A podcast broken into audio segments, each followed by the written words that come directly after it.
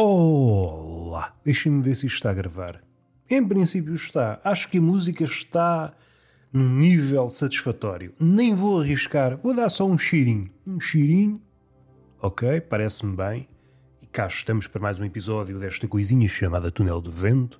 Um podcast onde há um menino, que por acaso sou eu, chamado Roberto Gamito, que põe as suas mágoas por extenso e transforma, na melhor das hipóteses, em piadas.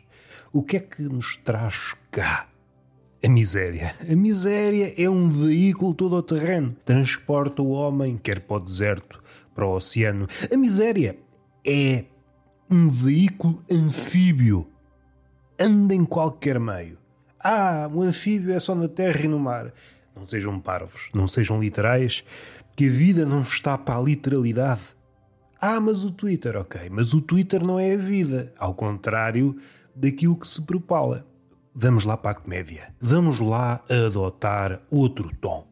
Se faz favor, que é para não haver chatices. Hum? Há dias estava com uma vontadinha, estava com apetites de observar o mundo. E o mundo concedeu-me uma cena singular. Minto. O meu olhar é que é singular consegue descortinar pepitas no marasmo. Sou grande campeão. E modesto também. Eu acho que descobri aqui algo essencial que nunca foi dito. Hum? Nunca foi dito. Eu acho que o rico, além de ser privilegiado, e não vou agarrar aquela frase que é dita sobretudo pelo aquele rico muito rico. O rico muito rico é avistado a dizer frases como esta: O dinheiro a mim não me diz nada é sempre esse amiguinho que está com os bolsos cheios, é quase um pedreiro. E é o pedreiro em que medida? Vê-se o rego do cu. Mas não é pelo facto de estar agachado a obrar, a obrar não no sentido de ficar, mas a trabalhar, ou melhor, a ficcionar que trabalha. Porque o pedreiro agachado é um poeta. Fiquem com esta, a ver se criam um calo nesse cérebro está todo vazio. Isso é um salão de bailes onde a música foi trocada pela sarrafusca. E já me perdi em apartes. O rico também tem o gorrego do cu à mostra, mas não é pelo facto de estar a trabalhar como pedreiro. É pelo facto de ter os bolsos cheios. O dinheiro é tanto que faz com que a calça vá para baixo. Sendo que as calças ou os calções vão para baixo, o cu fica à mostra. Contrariamente à imagem, ai, estás com o cu à mostra, com uma mão à frente e outra atrás, para tapar as vergonhas. O rico pode estar com as vergonhas ao léu, mas não é pelo facto de ter sido descascado pela miséria. Ou melhor, a riqueza também descasca. É outra forma de descascar o ser humano. A miséria descasca, põe-nos descascados, leva-nos tudo a miséria. Ai, levou-me tudo todo, todo descascado. E a riqueza também. Mas a riqueza é o peso, puxa tudo para baixo. É uma espécie de gravidade agradável. A gravidade puxa-nos para baixo, a gravidade é muito inclusiva, tanto faz cair o velho como o novo, se bem que o velho, o velho, quando cai, estilhaça-se todo como se fosse um bibelô de porcelana. Ah, e agora tenho que apanhar o velho e colar o velho com super cola 3. Não tem jeito nenhum para trabalhos manuais. Fim do trabalho, a velha tem uma mão na testa. Fica mal? Não fica. A nível funcional, não é o ideal, mas podemos levar a velha para uma exposição. E só isso já é um ganho. Podemos ganhar o nosso, enquanto artistas, e a velha também pode ganhar o dela, que a reforma também não está para grandes voos. Não está para grandes voos. Aliás, aquela ideia do nosso filósofo, não há muitos, por isso vocês hão de apanhar a referência. Se não apanharem, também não faz falta. Também não faz falta porque é uma ideia que foi repetida milhares de vezes durante a história do homem e do animal. O animal também já tinha esta ideia. O homem caminha em direção ao poeta. E o homem enquanto ave. Não há dinheiro que faculte o voo ao homem. Nem sequer um fato de galinha. Ah, mas a galinha não voa. Vocês também, quando é para contrariar, esse facto não é empate façam um favor de me apresentar. Isto sim é contemporâneo, é fresco. É fresco, que é uma beleza. Um facto alternativo. Bela expressão, cunhada no nosso século. Não é mentira, é um facto alternativo. Ah, estúpido, não. Eu vou-te apresentar um facto alternativo. Eu sou esperto, mas não é segundo a tua lógica. Para mim, continuas a ser parvo. Fica com a tua ideia que fica com a minha, que é para não haver chatices. É não haver chatices. Frase essa que costuma preludiar a Bela da Zaragata. Que é onde duas pessoas andam para ali embrulhadas em sucos e pontapés. Que é uma beleza, é um espetáculo, é um espetáculo que eu não percebo como é que não há pessoas e assim se vê que o português não tem olho para o negócio. A quantidade de cacetada que há para aí nesses casebres, onde se praticam os bailes e coisas do género, tabernas, pastelarias. O povo português tem uma propensão para a serrafusca, para a zaragata. E como é que não há um empreendedor com um olhinho para poder lucrar com isso? Começava ali a farejar, opa, isto vai dar a serrafusca. Montava logo ali um estaminé, lugares sentados, lugares de pé, se rima é porque é verdade, e havia ali um festival de batatada, a pessoa saía com o seu olhinho negro, mas também metia ao bolso. Isto sim é incentivar a cultura. E para onde é que o homem ia? Não faço ideia. Eu queria falar muito sucintamente. Ah, estava a falar de gravidade. A gravidade, a gravidade boa, a gravidade bem fazeja do rico o rico está sempre bem. O rico, apesar, ah, o dinheiro a mim não diz nada, não diz nada, pô, não, o dinheiro não diz nada a ti nem ao pobre. O dinheiro não fala, meu amigo. E o rico olha para mim, quem és tu? Sou o teu mordomo. Ah, mas eu não tenho mordomos. A partir de hoje tens, que é para não ver chatice. O que é que eu queria dizer? O rico está em vantagem em quase tudo na vida. É o chamado privilégio, palavra essa que é usada como uma chiclete nos dias de hoje. Mas há aqui um campeonato, um desporto, melhor dizendo, onde o rico sai sempre a perder, parte sempre em desvantagem. É no tocante ao chamamento do filho. E eu assisti a isto numa FNAC. É a diferença típica de comediante que não tem tema nenhum, mas eu elevei isto a um patamar esotérico. Há uma diferença clara entre o rico e o pobre. O pobre chama o filho aos gritos se for preciso, anda cá, Gabriel! Senão enche essa cara de porrada. Faz chover faz-se ouvir, ou na pior das hipóteses, desata a correr para encher o filho de porrada. Que é mesmo assim. Só que faltava o meu filho andar aí por essas ruas com a cara imaculada. Vou-te mobilar a cara de chapadões. Que é mesmo assim. Ou seja, em princípio, há menos probabilidades do filho do pobre se perder. Porque o pai está sempre a chamá-lo, é a gritar e é a correr.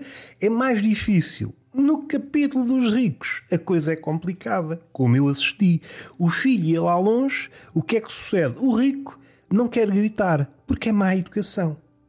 Não quer correr, porque é má educação. Então chama Pedro António. Sendo que o Pedro António já está a uns belos metros. A menos que fosse dotado de um ouvido de super-herói. Era o super-orelhas. Ouvia a uma distância bruta. Mas não. Aquele Pedro António, Pedro António, Pedro António, Pedro António. O filho foi à vida dele. Se fosse numa situação em que o filho estivesse em vias de ser eh, sequestrado, o pai não fazia nada.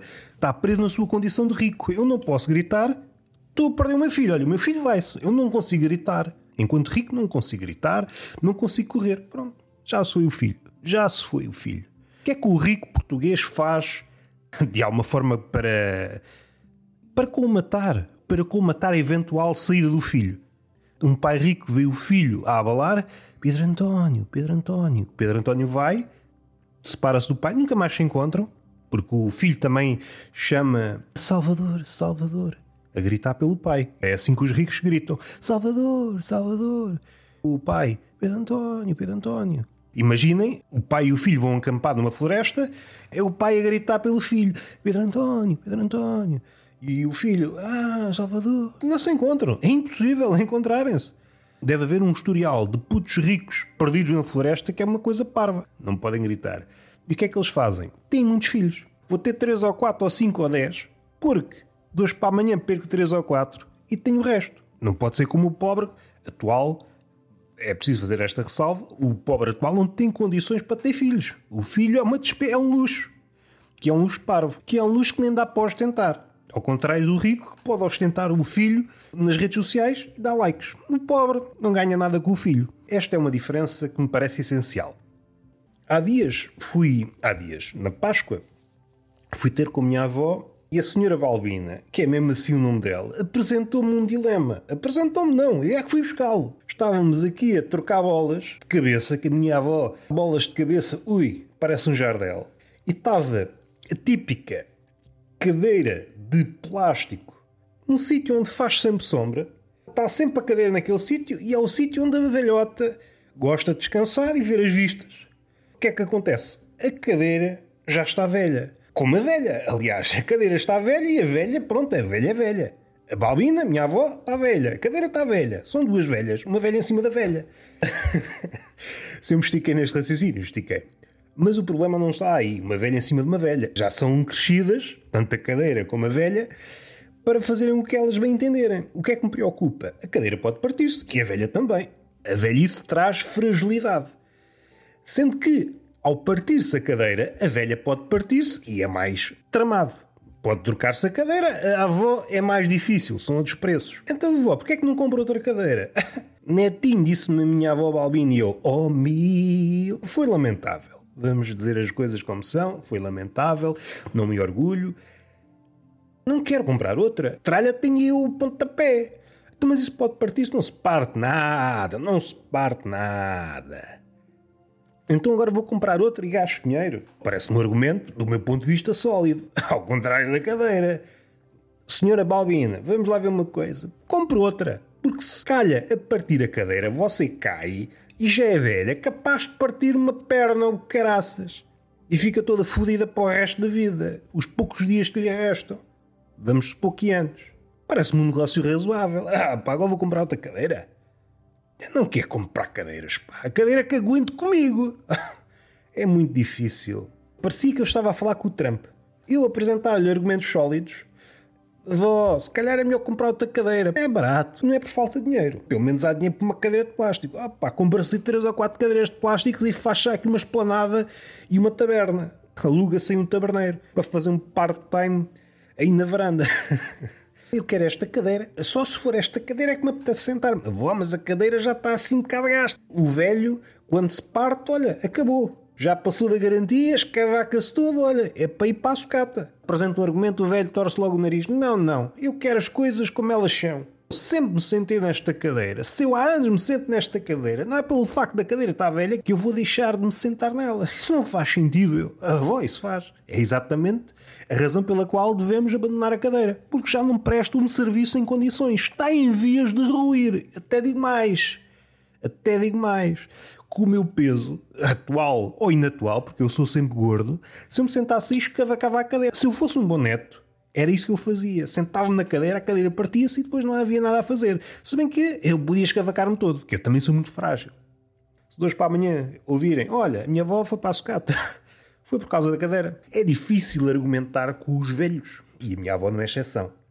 Há aqui uma rivalidade, poucas vezes falada.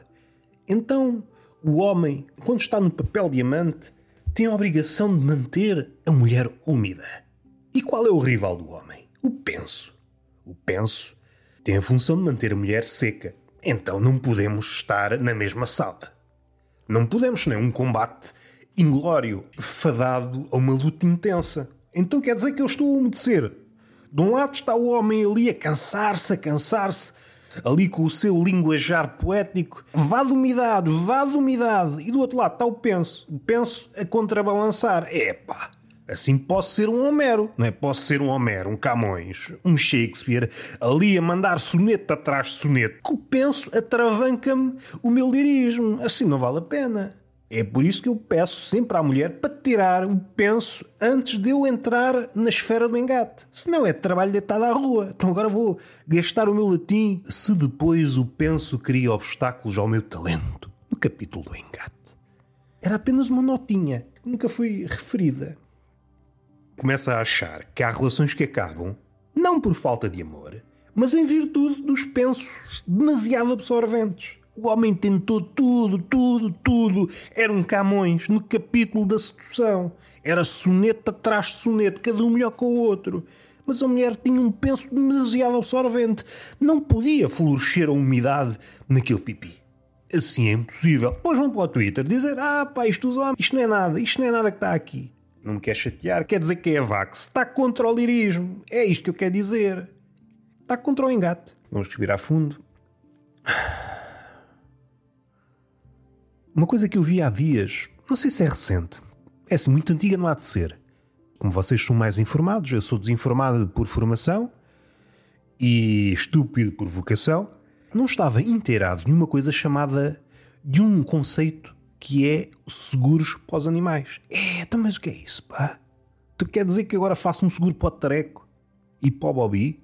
Não tenho um seguro para o telemóvel que me custou algumas centenas de euros. Agora vou-te fazer um seguro para um rafeiro que não me custou nada. Isto faz sentido? Não faz sentido. Atirou-se para debaixo de um carro. Não faltam isso são cães, não é? Não faltam isso são cães. Pá, não... Então, mas está tudo maluco dos cordes, pá. Então eu não tenho dinheiro para comer. Chega ali à terceira semana, é só pão e água, como se fosse uma cheta do deserto. Ah, o que é que estás a fazer? É miséria? Não, não.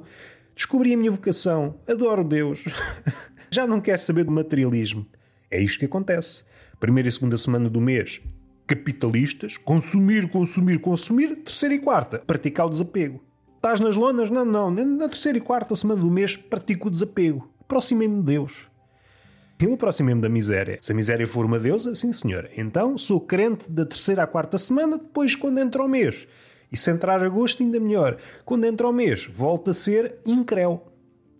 Outro apontamento que me parece desinteressante, e é por isso que o trago cá. Eu sei que a memória é uma coisa que já caducou, a memória coletiva, a memória individual, mas há marcas que se andam a passear com o mesmo slogan, com a mesma, com a mesma ideia há uns anos valentes. E há certas ideias, quando repetidas, deixam de fazer sentido. Um dos casos é a Gillette.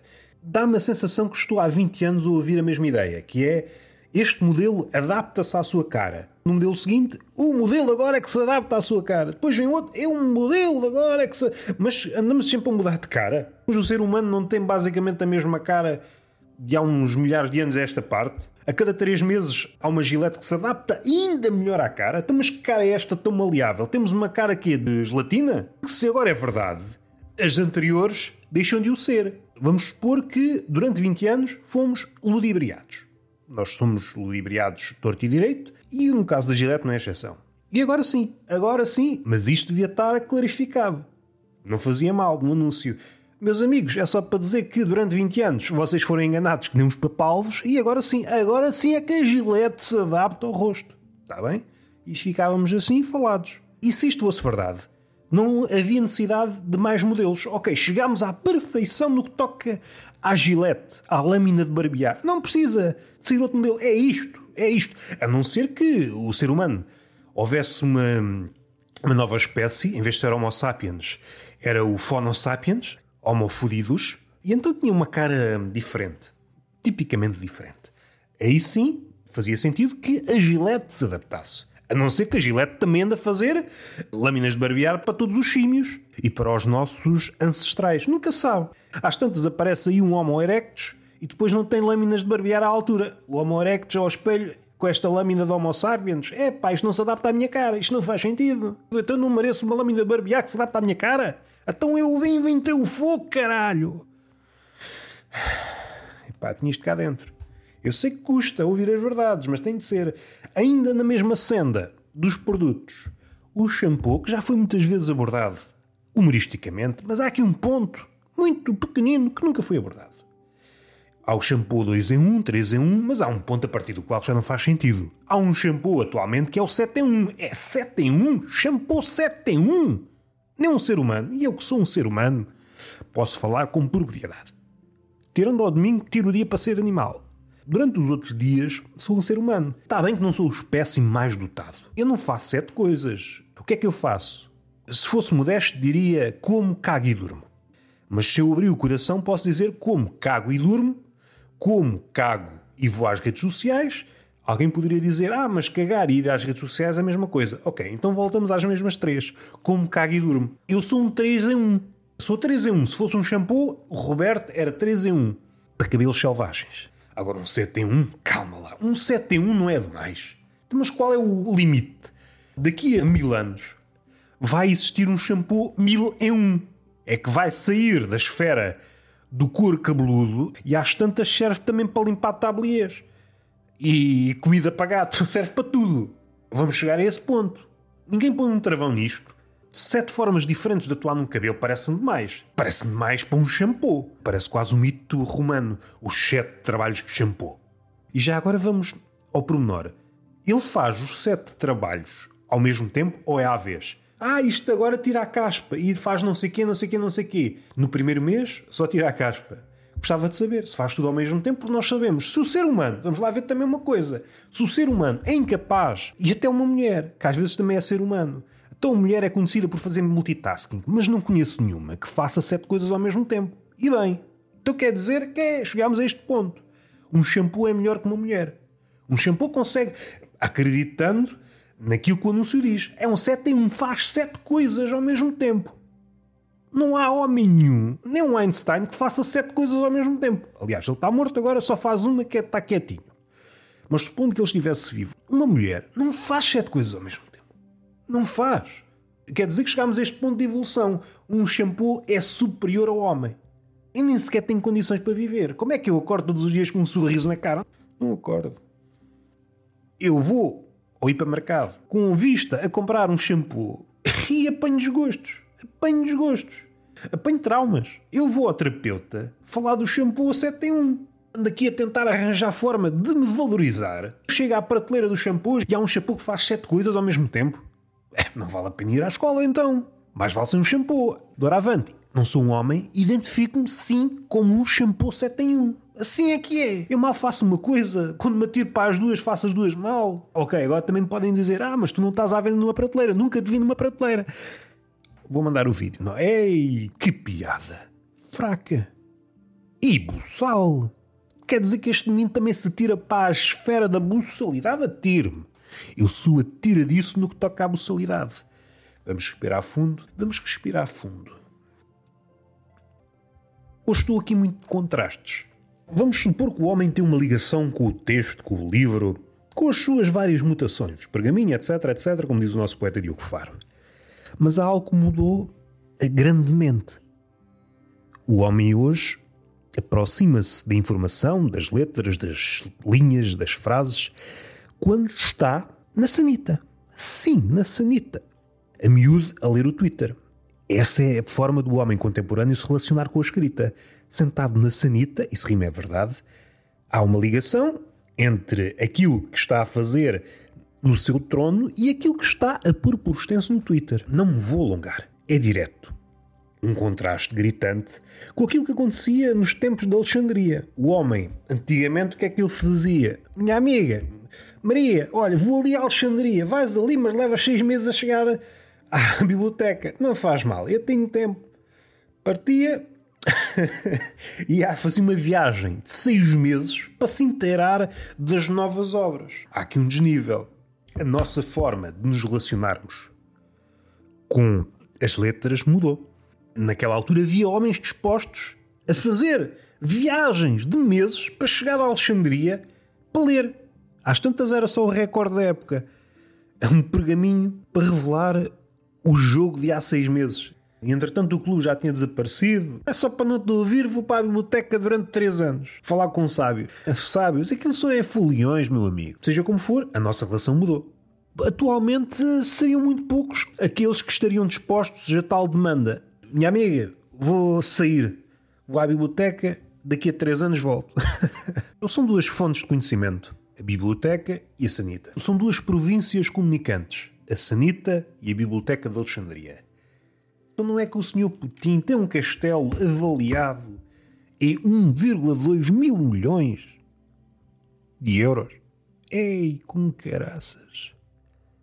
Com caraças. Eu tenho um jardim e às vezes vias uma arrasca para limpar meia dúzia de ervas. Limpo quando sai à rua outra vez, estão as ervas no mesmo sítio. Então, mas eu não limpei esta merda. Parece que não querem ajudar a vida de um gajo. Cortamos-las e elas não querem saber, voltam outra vez. Um castelo e com hectares e hectares à volta. Se ele tivesse que limpar as ervas, não se metia em guerras. Não se metia em guerras. Faço uma menção ao último episódio de Tertulia de Mentirosos com Zé Pedro. Uma conversa catita, como já vem sendo o hábito. Estamos falados, beijo na boca, palmada pedagógica numa das nádegas e até à próxima.